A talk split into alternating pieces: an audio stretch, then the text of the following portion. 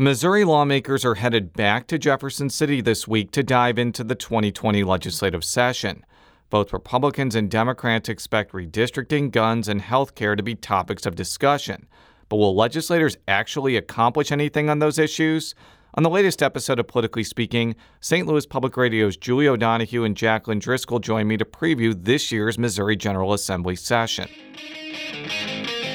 This is the Politically Speaking podcast, the definitive show about Missouri politics. It's a little complicated in Bolivar because there is a Parsons family there. But we also knew that it was important to make sure that we got to where we needed to go. You know, if you walk in a room and you're getting ready to make a decision and everybody in the room looks like you need to stop. And right now what happens in the United States Senate is as critical as anywhere else in the country. I really want this state to succeed. We want everybody to know that we're all working together. I just worked hard to try to build my name where I didn't have the money.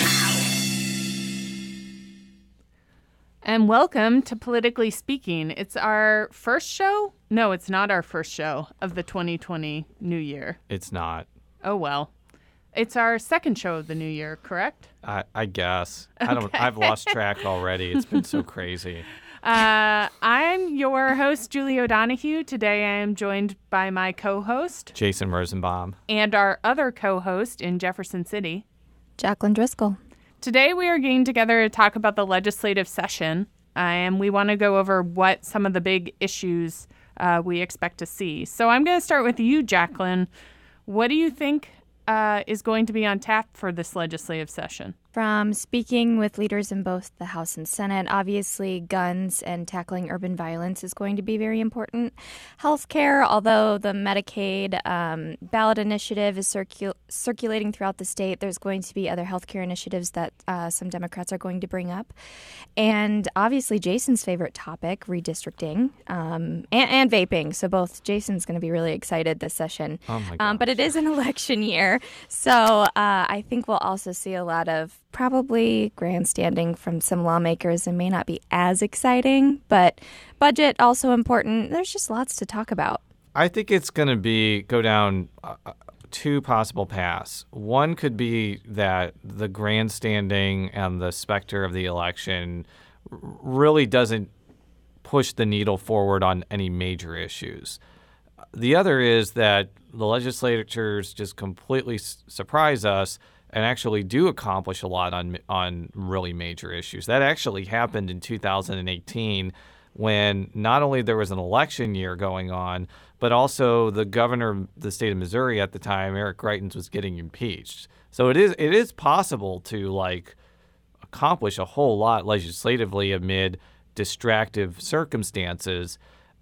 I guess saying which one of those paths Missouri legislators are going to take at this juncture is a little spooky. I'm not willing to do that because I'm too scared to do it. All right. Well, why don't we get in to some specifics? I think first up, we want to talk a little bit about the budget and what we expect to go on in discussions of financial issues. Jacqueline, what are you hearing about that? Is there going to be problems with balancing the budget? Is everything okay? So I spoke with House Speaker Elijah Haahr, and he said that this is his most important priority as he heads into the last legislative session that he is Speaker of the House for. He talked about some possible market correction that may be needed. There is a lawsuit pending. Essentially, it deals with the Missouri Department of Corrections employees. It's being appealed. There was already a ruling, but it's being appealed, and if that's not successful, the state will have to make a $100 million payout, which is pretty substantial payout.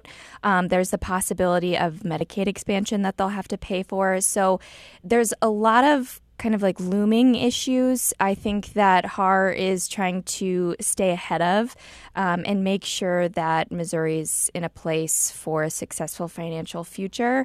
Infrastructure, transportation funding, those are obviously going to be important parts of budget negotiations. Jason, I believe you spoke with Governor Mike Parson about the bonding plan that was passed in 2019 that allocated some general revenue for transportation needs. needs. And the governor said that that's not a permanent solution. When I spoke with Haahr about this, though, he did say that they've tried to get creative in the past in terms of how to fund the infrastructure needs for the state. I've heard that there may be discussion around a possible gas tax increase, but when I spoke to Haahr about that, he said he has no intention to entertain that idea in the House at all. Julie, I do know that you've talked kind of offline with legislators about that aforementioned corrections issue, and that does seem to be on the minds of a lot of people. Right. So the lawsuit that Jacqueline mentioned is a lawsuit brought by prison guards, I think just prison guards, but maybe prison staff, against the Department of Corrections regarding their pay. And the issue is, as I understand it, that the Department of Corrections was not paying people who, for the time when they showed up to work, but they had to sit and wait to get like frisked and stuff to go into work, which at some points could be a very long period of time, like 40, 45 minutes. And so the prison guards are saying we should be paid for the time we have to show up to work to wait to get into the prison, in addition to the time that we're in the prison and actually working. And the people I talk to are very much think that the state is going to lose this lawsuit, and it's $100 million price tag, and they would have to provide this back pay to people if they lost. And so that's kind of a looming issue. I think more in general, from what I heard, the budget this year or this coming fiscal year is not as much of a concern, but it is a concern that both this lawsuit, for some people, Medicaid expansion, that there will be more pressures on Missouri's budget moving forward in out years, and that the Republicans in particular seem very concerned about what this means. There's a ballot initiative that is being robustly funded by hospitals, and probably like Democratic-leaning groups are going to swoop in and probably provide this with money as well.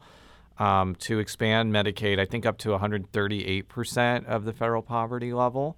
This will be a culmination of a nearly 15-year debate about how much someone can make and still qualify for Medicaid. This is a debate that's gone back to the early 2000s and then had a flashpoint in 2005 when Medicaid was cut to a very, very low level. The thing that I've been asking legislators, especially on the Republican side, is, wouldn't it be a better idea for legislators to pass something this year, find their own funding source and their own solution for how to fund Medicaid expansion rather than be dictated by a ballot initiative? And the overwhelming answer I've gotten is, no, we don't want to do that. We think this is a bad idea. We'll take our chances at the ballot box. Republicans and Republican-leaning groups have been abysmal at defeating ballot initiatives in recent years. We saw with what we're going to talk about later, Clean Missouri, the opposition campaign was, by all accounts, a complete failure. I just don't think a lot of people have a lot of faith that the people that are going to try to run against this Medicaid expansion are going to be successful. But then there's not really like any sort of like thought about how they're going to actually pay for it if they need to.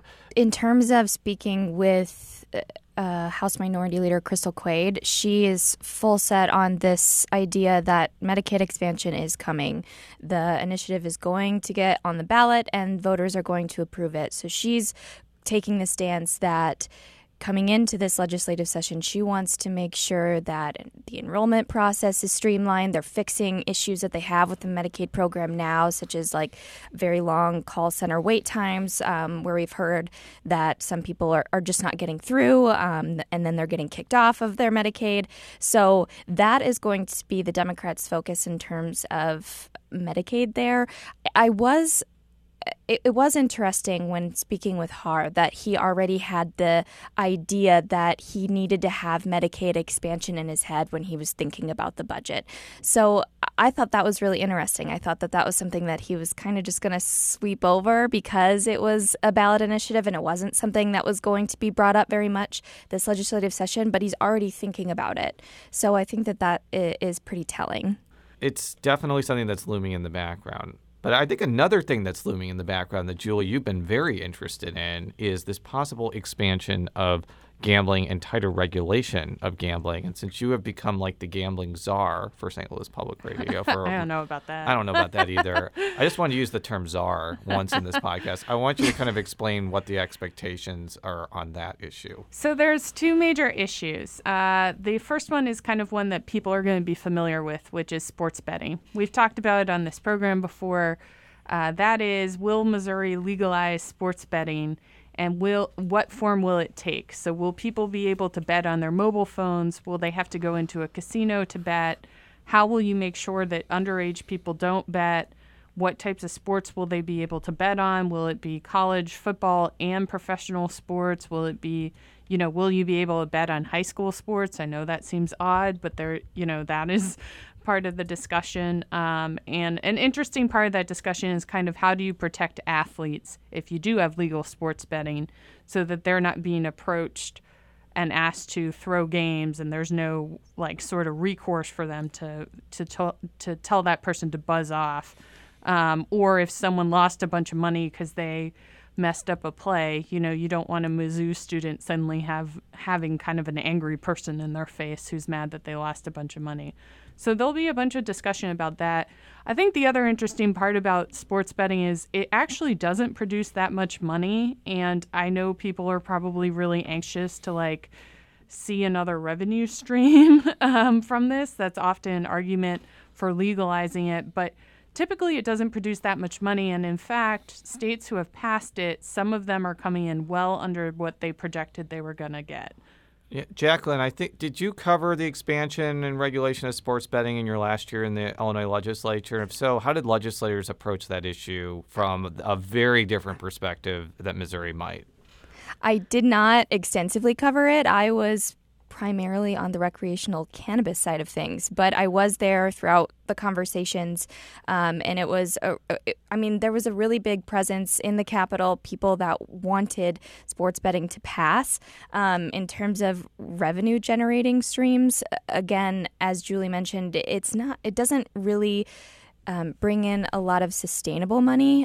It was extremely expensive. I believe, if my notes are correct, if my memory serves me, it was about $10 million for a sports betting license. So it would bring in revenue there at the beginning when people were looking to buy those licenses, but it wasn't going to be a sustainable source of income for the state. And the other thing, too, that I think people are going to be following is the whole gray machine issue as well. So these are the machines that are popping up in gas stations, places like Elks Lodges around the state. They're these machines that look a whole lot like a sort of cheaper version of a slot machine. And there are questions about whether they're operating legally in these gas stations. In my opinion, the companies that are producing them are sort of have found a loophole in the law to put them in locations where we don't have gambling. And I'm not going to go into why they might technically not be gambling machines, but they do look like gambling machines, and you do put money in them with the intention of winning money back, much like you would a slot machine. So the fight over that is apparently very extensive and does not break down along party lines and kind of complicated. There's a big question about whether these machines should be allowed to exist at all, and if they do, should they be taxed and regulated like a lot of other kinds of gambling? And I think that there's not a whole lot of a consensus on what to do at this point with them. I did speak with House Speaker Elijah Haahr about this, just because he mentioned that it might come up. And I did ask if there was like a consensus among the Republican caucus or if he knew of any particular stance any of his members were taking. And he made it seem very up in the air, right. That there were going to be a lot of in-depth conversations, but he couldn't anticipate how those conversations would play out, specifically with members of the Republican Party. So I thought that was really interesting. Yeah, there's a lot of things that are not clear. It's definitely not breaking down along party lines. One of the makers of the machines has given a whole lot of money to the governor's PAC. Governor Parson told the Post-Dispatch yesterday he wasn't sure if these machines were illegal or legal, which is odd because the state police are spending a lot of resources cracking down on them and helping prosecutors who want to prosecute the companies that have them do so. Before we move on to our next topic, we're going to take a break to hear from our sponsor, and we'll be back in a few seconds. And we're back. Okay, we're going to move on to a topic that we discuss often, and that is guns. Jacqueline, what do you expect to happen around guns in the Missouri legislature? I don't expect much. I expect a lot of conversation, but specifically any legislation surrounding guns is going to be minimal. When speaking with, again, Speaker Haahr, he was pretty hesitant to say that he would support any form of gun control, even though the governor has come out and said that he supports so-called red flag laws, right? Keeping guns, trying to keep guns out of the hands of people who have committed domestic violence or violent offenders. And the governor has also stated that with his law enforcement background, he believes that there should be some stricter background checks, but whether or not the top Republican in the state can get any other Republicans on board seems to be like it's a big challenge. I know that Democrats really want this to be at the forefront of their agenda coming into this legislative session. When I spoke with House Minority Leader Crystal Quade, I asked her how realistic that was. And she said that they're going to be leaning on expert testimony, specifically bringing in law enforcement to talk about what challenges they see out in the field, what resources that they need to police this kind of spike in urban violence that we saw recently. So I think it'll be obviously a very big conversation as for what might they get passed. I don't anticipate any gun control actually getting through. So I have a question. How will the Democrats, because I agree with you, I think, I'm not sure any of that's going anywhere, but if there's not even a hearing on the bill, how do the Democrats keep that issue alive throughout session if they really want to focus on it? Jason, I'll lean on you because you've covered it here, but I do know that I asked Quade that same question, not just specifically with guns, but with any bill. It's really hard for Democrats to get their bills even heard in committee. I was looking at some research, and it's a very low percentage Democrat bills get heard, even get a hearing in committee. So they often work with other Republicans and get Republicans on the bill. Quade said she just has to be used to not getting any of the credit for things that do make it through that might be a Democrat's idea. Jason, I don't know if that's true, if you've seen that, but I thought that was really interesting. No, that's basically what has to happen. If you're a Democrat, especially in the Missouri House, and you have an idea that Republicans may like, then oftentimes you have to get a Republican to sponsor it. We have talked a lot about this issue on this show because it's an issue that I really feel should have more common ground. It should not be controversial to say, too many kids are being shot and killed in St. Louis and Kansas City, and we need to do something to stop it. And I want to play two clips back to back, one from State Representative-elect Rasheen Aldridge and State Representative Jim Murphy. And we're going to play those, and then I'm going to use their statements to get to my next point. Here is Representative-elect Aldridge. We're losing people in our communities, people that haven't even had a future. I know Isaiah, who's in the third ward, young individual died. He didn't even have the opportunity to graduate from elementary school. He had his whole life ahead of him. So we need to talk about this because it's being a plague across our country, but also in our state. And here's Representative Murphy, also on the Politically Speaking podcast. Do we really want to take away people's guns, or do we want to stop guns from shooting people? And we talk about the wrong issue. We talk about how do you prevent people from buying ammunition or buying guns at gun shows and all this, when the real issue isn't that at all. The real issue is there's guns on the street being used illegally and they're hurting people. When I listened to those two clips back to back, I hear two people that have pretty much the same goal of wanting to stop this killing in our state, but it's almost like the two sides are not communicating with each other, and they're not getting together and figuring out what are the ways that we can actually fix this. And I also think that Democrats need to temper their expectation. The expectation that you're going to be able to pass really extensive gun control measures in a state like Missouri is just frankly not realistic. And they have to have other ideas beyond that to bring to the forefront, basically.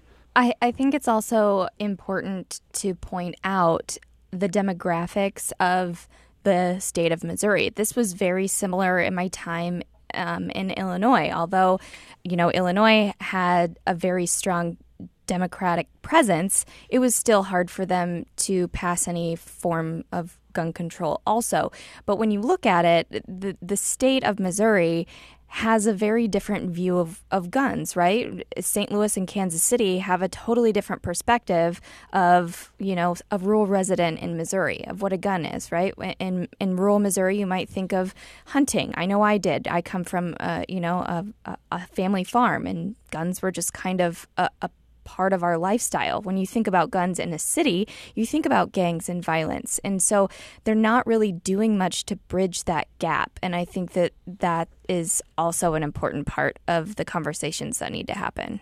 I'm sorry I keep coming back to this, but it's hard for me to imagine how you even have a conversation if people aren't allowed to present their bills and there's no vote that happens. So, for example, Representative-elect Aldridge, the family of the child that was killed in his district.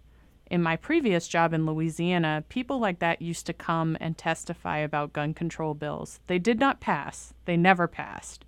But they came and they talked. And you can argue that it didn't do much good because the bill didn't pass. But if you're not even having a conversation about those measures, if there's no public conversation about it, it's hard for me to understand how the Democrats are going to keep that in the spotlight, because unlike issues where Crystal Quade was saying, oh, well, I just maybe find a friendly Republican to carry my idea or legislation, I don't think that's happening on gun control. Well, I'm going to be really blunt here. The Democrats have to decide, do they want to use this issue as a way to attack Parson politically, or do they actually want to come up with ideas that are going to actually stop killings from happening? And I guess you could say the same for Republicans, too. If Republicans are going to respond to this by just saying, we're going to, put forth bills that are going to get rid of all gun restrictions and use it as a way to showcase how pro-gun we are, that's also not going to be helpful. We went through this summer where I talked with a lot of reporters about this, and I heard all this tape from family members that were affected by this. This is not a political game to people. This has been going on in St. Louis and Kansas City, to some extent Columbia and Springfield, for a long time. And I think that the people there want some sort of legislative response to this. So I think, when I spoke with Senate Minority Leader Gina Walsh, also she talked about how she just doesn't think the general public is aware of the laws that we do have, or that, quite frankly, we don't have here in the state. And her goal is mainly to talk about that. I don't know how she's going to keep it at the forefront of conversation, but she doesn't think a lot of people understand, really, that if you're over 19, you can conceal carry a gun without any type of permit. And that may be a very good thing to some Missourians, but I think that that's, a concern for people specifically in cities like St. Louis and Kansas City where they've seen this spike in violence. So maybe trying to bridge the gap a little bit. I know that Quade also mentioned that they weren't just going to focus on gun control. They were going to focus on other topics like getting more resources surrounding mental health. She talked specifically about the suicide rates among farmers in the state and possibly making that kind of a hook of conversation where people aren't getting the resources they need for their mental health concerns. And that might be a segue into, how they can alleviate some of these issues that they have with guns in the state. Well, moving on to something that's pretty different. Oh, let's talk about... You're not going to see me cry over this issue. Let's talk about legislative redistricting, which is also supposed to be a hot topic in the session. Jason, do you want to break this down for us? In 2018, Missourians approved a constitutional amendment known as Clean Missouri. It did a lot of different things. It placed a cap on how much lobbyists could pay for gifts. It increased the waiting period that legislators and legislative staff could become lobbyists. It made changes to how the Sunshine Law applies to legislative documents. And it radically changed the way Missouri state legislative redistricting occurs. Many Republicans believe that last point was the entire point of Clean Missouri and that the other aspects were just put in there to make it more attractive to voters. Since that amendment passed, there has been discussion among Republican legislators primarily to put something before the voters in 2020 that would effectively go back to the old system of state legislative redistricting. And I want to be crystal clear about this point because one of my biggest pet peeves about discussing this issue is there have been a lot of people who just assume that the state legislative redistricting system is the same as the congressional one, which is done like legislators end up passing a bill, governor signs or vetoes it. That is not what happened with the old system. What happened was there were commissions that often always deadlocked, and more often than not, appellate court judges drew districts. The legislature was expected to pass something in 2019 to put on the ballot for 2020, but for a lot of reasons I don't want to get into, it didn't happen. But in 2020, there's a big expectation that that's going to be one of the first issues that legislators take up. You have people like Senator Bill Eigel of St. Charles saying it's going to be a big priority. Here's a clip of him talking right now. I don't know what the people of Missouri said yes to. So we need to go back in there and take a look at that. A lot of the folks I talked to were not aware of the extensive changes and negative changes that we made to our redistricting process that I think will favor the few over the many. So we're going to take a look at that and see if there's a better way to put this in front of the people. So people like House Minority Leader Crystal Quade have said that combating changes to the state legislative redistricting are going to be one of the big priorities of Democrats. This is what Leader Quade had to say in an interview with Jacqueline. We're going to be continuing to hold the voices of the voters. You know, the governor recently said that if Medicaid expansion passes, that he anticipates supporting that. And so we believe that we should be supporting all of them, not just picking and choosing which one we listen to the voters on.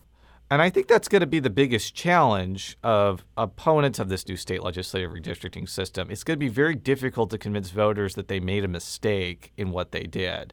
It's still a pretty compelling argument to make to ordinary people that people don't like being told that they made a mistake or were stupid, basically. Right, and I think that the Republicans are going to be very careful about this, though. When I spoke with Speaker Haahr specifically about Clean Missouri, he mentioned he didn't have a whole lot of specifics, but he was framing it as a way of giving Missourians another option. It wasn't telling them that they were wrong specifically, but they put a whole lot of stuff in this this constitutional amendment first, Clean Missouri, but now we're going to give you another option and see if you think that this is a better one.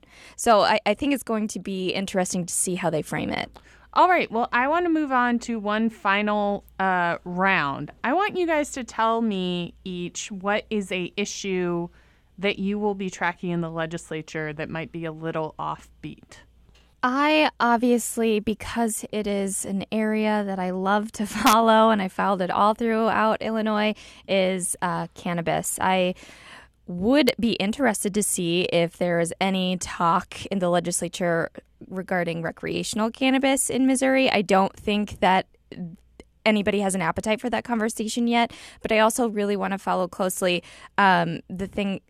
any details surrounding the medical program, because as we know, it was approved by voters as a constitutional amendment, but there may be some additional issues that pop up that may need some correction that the legislators might have to take action on in terms of, you know, are kids going to be able to use their medication on school grounds? I think that was an issue that got a lot of attention in Illinois when when they were talking about the medical program there. So following that closely. Also, it's not my favorite topic, but I think it'll be an important one, is the issue of an online sales tax. For me, I'm very interested in this pain of collegiate athletes issue that we're seeing bills introduced across the country after California passed such legislation. I'm interested to see what the conversation is around that. I also am interested in what, this isn't an issue necessarily, but what Shamed Dogan's going to do with his Committee on Criminal Justice. It's a special committee that he's overseeing. I'm just interested in what they're going to do and what might come out of their discussions.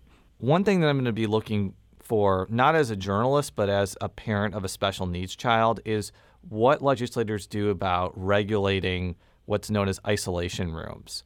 We talked with Representative Ian Mackey about how there's no state requirement to tell parents if their child are placed into isolation rooms. So I'm going to be interested to see where that goes. I'm also going to be interested to see if any legislators decide to introduce any bills allowing the city of St. Louis to vote on whether to adopt the special school district property tax. That hasn't been something that's been talked about except by me a lot. And I'm wondering, especially with all this discussion about regionalism and about bringing the city and the county together, whether the legislature, who would have to take the lead on that, will actually do that. Okay, well, I think that is the end of this legislative podcast. Please tune back in next week. We're going to be talking to Jacqueline regularly throughout the session about what's happening in Jefferson City. For all of our stories, please go to stlpublicradio.org. Our news director is Shula Newman. Our politics editor is Fred Ehrlich. I'm Julie O'Donoghue, and you can find me at Twitter at JSOdonoghue. Jason? You can find me on Twitter at JRosenbaum. And Jacqueline? Driscoll NPR. All right. I hope you guys continue following us throughout the spring. So long.